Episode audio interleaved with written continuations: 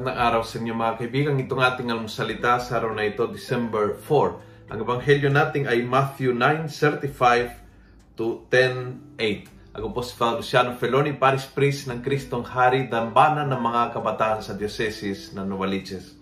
Sabi ni Jesus, Jesus called His 12 disciples to Him and gave them authority over unclean spirits to drive them out and to heal every disease and sickness. Jesus sent the 12 on this mission with these instructions: do not visit pagan territory and do not enter a Samaritan town. Go instead to the lost sheep of the people of Israel. Napakaganda. Start the mission sa malapit. Huwag mong agad-agad isipin ang mission sa malayo ng iyong lugar, ng iyong tahanan, ng iyong pamilya, ng iyong barkada, ng iyong mga katrabaho, ng iyong mga kabarangay, ng iyong mga kasama sa whatever, sa gym, kung nag-gym ka, sa homeowner association, kung miyembro ka ng homeowners association, sa group chat ng opisina, kung miyembro ka ng group chat ng opisina ninyo, kasama yung mga marites doon sa lugar ninyo, yung mga nakikita sa may tindahan, nagchichismisan sa parlor, doon sa malapit, doon nagsimula ang misyon.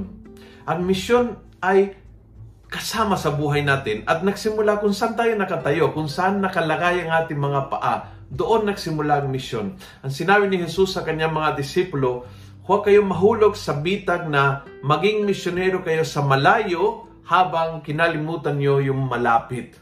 Maging aktibo kayo sa simbahan pero nakaaway lahat ng kapitbahay nyo. Naging aktibo kayo sa diocese pero hindi kayo naging aktibo sa sariling angkan. Nagshare kayo ng Facebook page sa inyong group chat ng parokya, pero sa mga kaopisinang group chat, hindi mo sinishare. Ang mission ay nagsimula sa malapit. Kung saan ang iyong mga paa, andoon, kung sinong tao malapit doon, yan ang pangunahing misyon na binigay ng Panginoon sa iyo.